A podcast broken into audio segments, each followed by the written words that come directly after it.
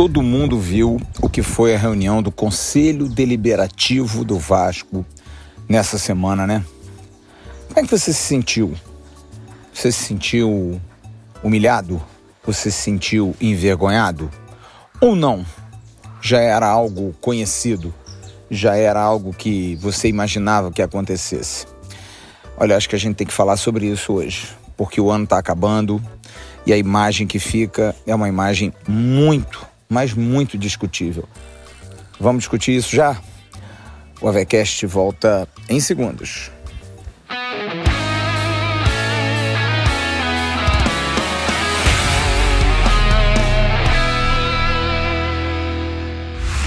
Alô, amigos! Alô, turma! Grande abraço, um abraço gigante a todos vocês ligados aqui no AVCast, o podcast do canal Atenção Vascaínos. O último podcast de 2021. Um ano trágico para o Vasco, né? Um ano realmente para se esquecer. Ou não. Um ano para gente lembrar sempre, talvez como ensinamentos. Só que o que preocupa é que em 2020, quando nós caímos, a preocupação era a mesma, ou pelo menos a esperança também era de que os erros cometidos seriam suficientes para trazer um bom aprendizado. E olha o que, que houve: nada.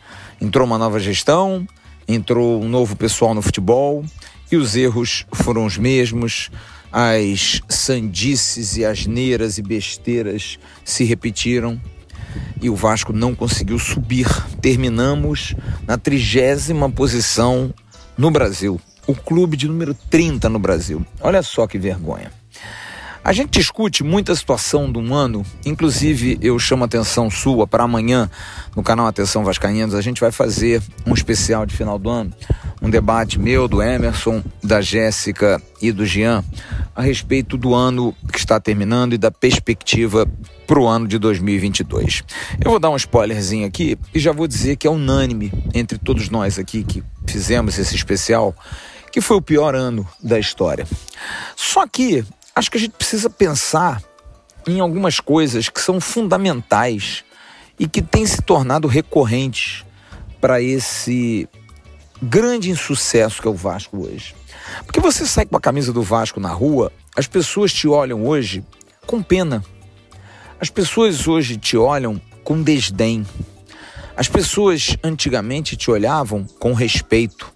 Lá vem o Vasco, olha o Vascão ali. Hoje em dia não. Hoje em dia a coisa é diferente. E a culpa não é nossa.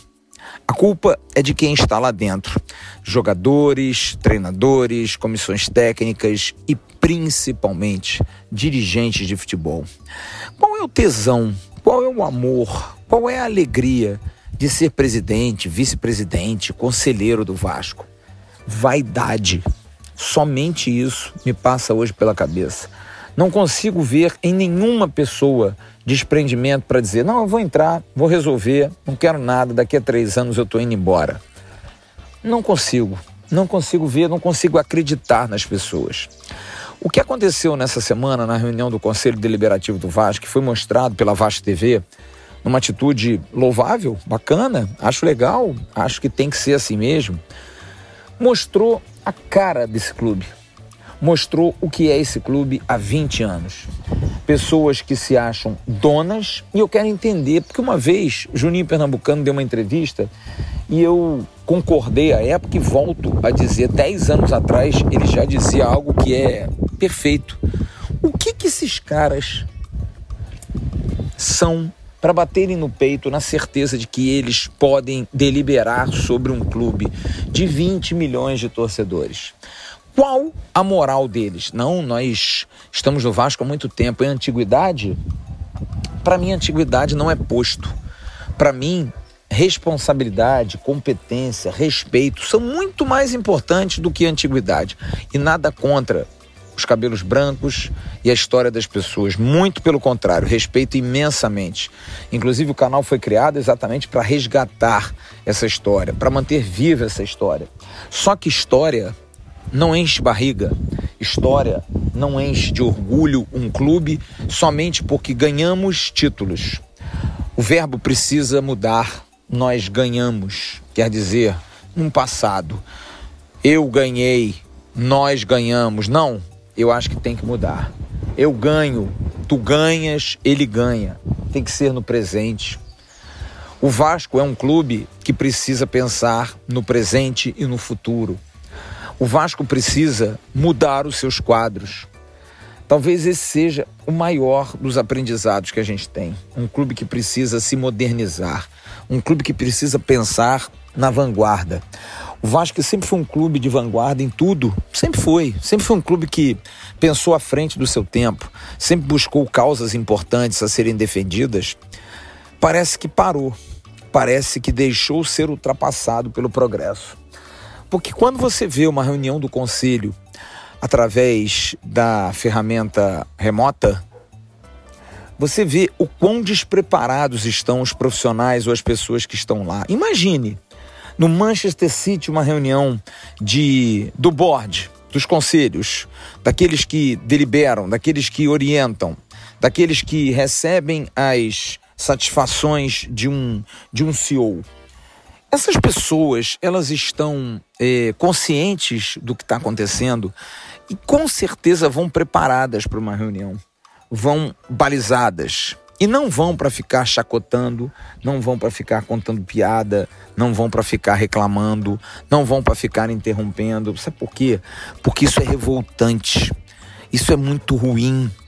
Isso me parece um desleixo, uma falta de vontade de ver a coisa boa do tipo, ah, isso é uma esculhambação.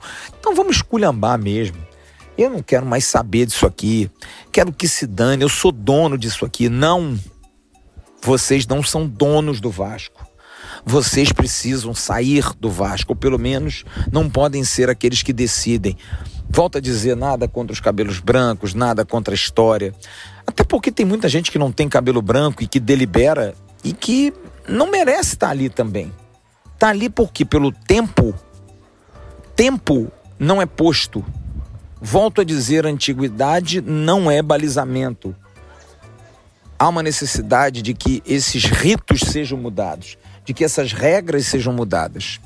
E acho que somente com profissionalização, somente com modernidade, somente com vanguardismo, competência e principalmente responsabilidade, isso vai mudar.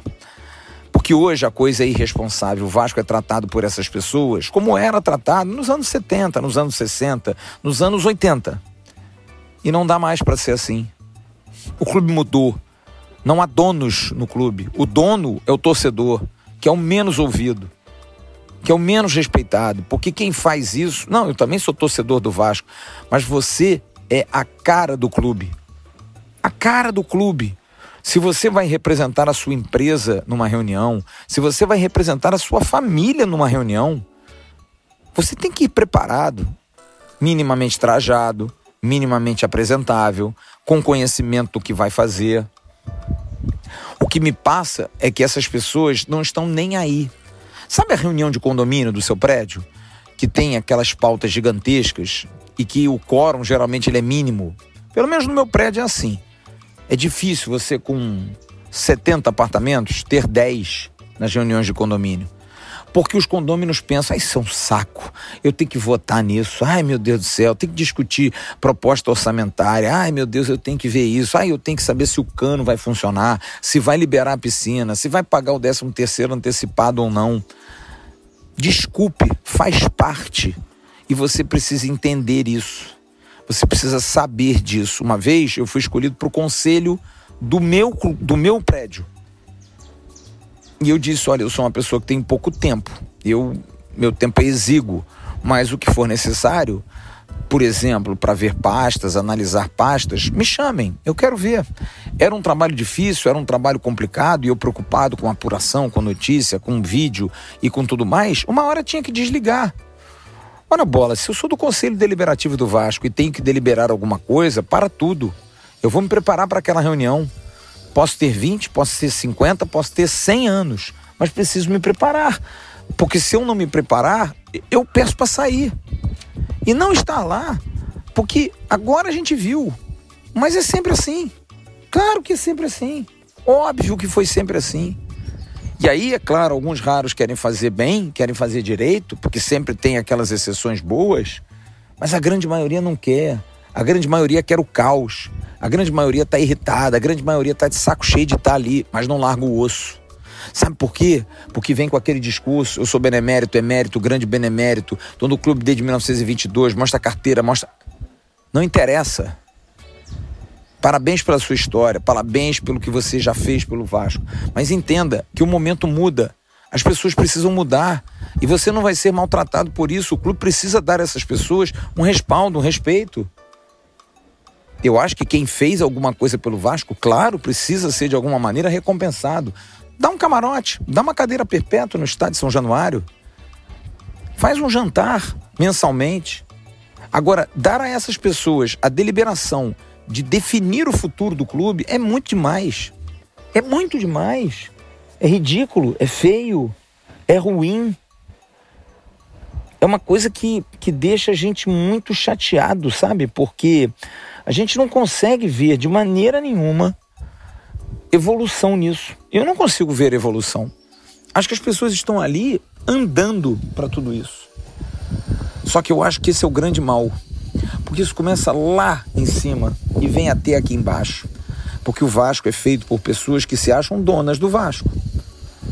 E as coisas precisam mudar, as coisas precisam girar, as coisas precisam fazer mexer. Existem pessoas que estão no Vasco há muitos anos, que são muito sérias, mas existem pessoas que estão há muitos anos no Vasco e que não dá mais. Isso precisa ser mudado e essa é uma grande discussão para o 2022. E acho que a gestão atual do Jorge Salgado é uma tragédia por isso, porque ela se deixou levar por isso. Ela se deixou levar por essa falta de respeito. Ela se deixou levar por essa falta de amparo. Eu hoje vejo, quando fiz críticas ao Alexandre Pássaro de blindar o futebol a ponto de nenhum dirigente entrar, eu hoje dou a minha mão à palmatória, eu não acho que ele esteja completamente errado, não. Eu acho que realmente o futebol, que é o carro-chefe do clube, não pode ser é, exposto, colocado à mercê dessas pessoas. De estar lá e dizer: Ih, esse jogador é ruim na beira do campo. Ih, isso é um caneleiro. Porque essas pessoas se acham donas e nunca botaram um níquel dentro do Vasco. Zero. Então eu acho que essa reunião do conselho ela precisa ser um balizamento para o ano que vem. A gente precisa cobrar isso diariamente, essa mudança, esse maior respeito, vergonha de fazer as coisas da forma que foram feitas. Eu acho que isso é deplorável, é negro e a gente urge em fazer essa mudança, porque ninguém aguenta mais. O torcedor do Vasco, nós estamos tristes, estamos humilhados. É como eu disse no início, a gente, quando sai com a camisa do Vasco, e eu estou aqui em Búzios para passar meu final do ano, em todos os dias eu saí de camisa do Vasco na rua. E vou passar o meu 31 amanhã de camisa do Vasco. Porque eu quero que as pessoas saibam que os vascaínos se orgulham do seu clube. Os vascaínos têm amor ao seu clube. Eu não quero participar de reunião de conselho. Eu não quero ter essa responsabilidade de ser alguém que vai deliberar. Mas pode ter certeza eu e milhões e milhões de torcedores faríamos muito mais bonito do que todas essas pessoas que estão lá. Sabe por quê? Porque nós temos respeito ao clube. Porque o Vasco é as nossas vidas. O Vasco é o nosso dia a dia. O Vasco é o ar que a gente respira. O Vasco é muito importante. E eu não sei se para essas pessoas o Vasco é importante. Talvez tenha sido um dia. Hoje, o Vasco é um fardo. O Vasco é um saco. Os ritos são diferentes. Ai, não aguento mais isso. Olha, é triste que no último podcast do ano eu tenho que falar sobre esse assunto. Gostaria muito de estar falando da formação de um time, que me preocupa também.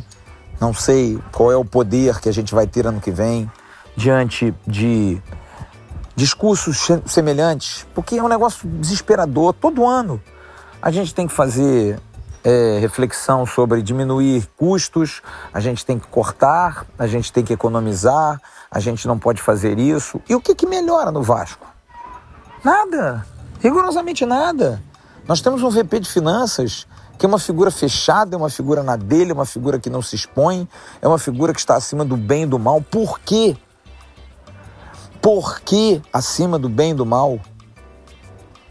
Qual a razão para esse senhor ser tão Deus? Nós não precisamos de mais deuses, como são os do Conselho Deliberativo, como foi seu Alexandre Pássaro, donos de clube. Se é dono, tem que botar mais alguma coisa, além do que somente a vaidade. Que seja grana, que seja tempo, que sejam ideias, que seja uma vontade grande da coisa andar. Fico muito triste com tudo isso que está acontecendo. Fico muito é, abatido. Compreendo o desespero do torcedor, compreendo a tristeza do torcedor, mas peço, nesse último podcast do ano, vestindo a camisa do Vasco, que está aqui comigo, vocês não estão me vendo, mas eu estou vestida com ela. Estou aqui vestido com a minha camisa preta, a nova camisa do Vasco. Como sair com a camisa timoneiro, como sair com a camisa raízes, a camisa do Pai Santana, como vou sair quando Novembro Azul, todas as camisas que tenho. E no final do ano vou passar com a camisa Raízes do Pai Santana, Tradições, branca, que eu quero ver se eu consigo atrair alguma coisa boa para esse clube que a gente ama tanto, que a gente se esforça tanto, que a gente faz vídeo todo dia, que a gente apura todo dia, que é um suor, que é uma luta, e que as pessoas podem dizer: nossa, cara, descansa um pouco, não posso. Eu tenho uma obrigação com milhares de torcedores. Eu tenho uma obrigação com uma torcida que merece isso minimamente. Uma torcida que precisa ser abraçada e que me emociona por isso. Porque para mim não é um fardo. Quando todo dia eu penso em fazer 35, 40 minutos de vídeo. Quando os meus companheiros todo dia buscam notícia, informação, querem apurar. Porque diferente de quem vai para a reunião do conselho, tá de saco cheio, o Vasco é um fardo. Para nós não é. Nunca será. Que vocês tenham um final de ano bom, um final de ano de paz, de amor. E rezem pelo nosso clube, pelo amor das nossas vidas. Porque nós vamos sair dessa. Grande abraço. Fiquem com Deus. Deus abençoe o Vasco. Tchau, turma.